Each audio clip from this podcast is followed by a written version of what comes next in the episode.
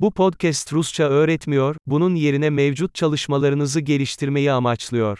Dil öğrenmenin önemli bir bileşeni beyninizi büyük miktarda dile maruz bırakmaktır ve bu podcast'in basit amacı da budur.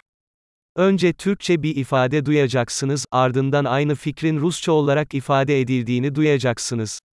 Mümkün olduğu kadar yüksek sesle tekrarlayın. Hadi deneyelim. Rusçayı seviyorum. Я люблю русский язык.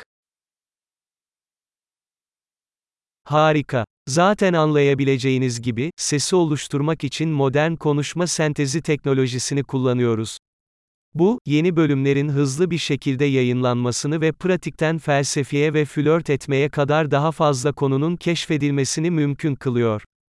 Rusça dışında dil öğreniyorsanız diğer podcastlerimizi bulun, adı da Russian Learning Accelerator'a benziyor ama diğer dil adıyla birlikte. Mutlu dil öğrenimi.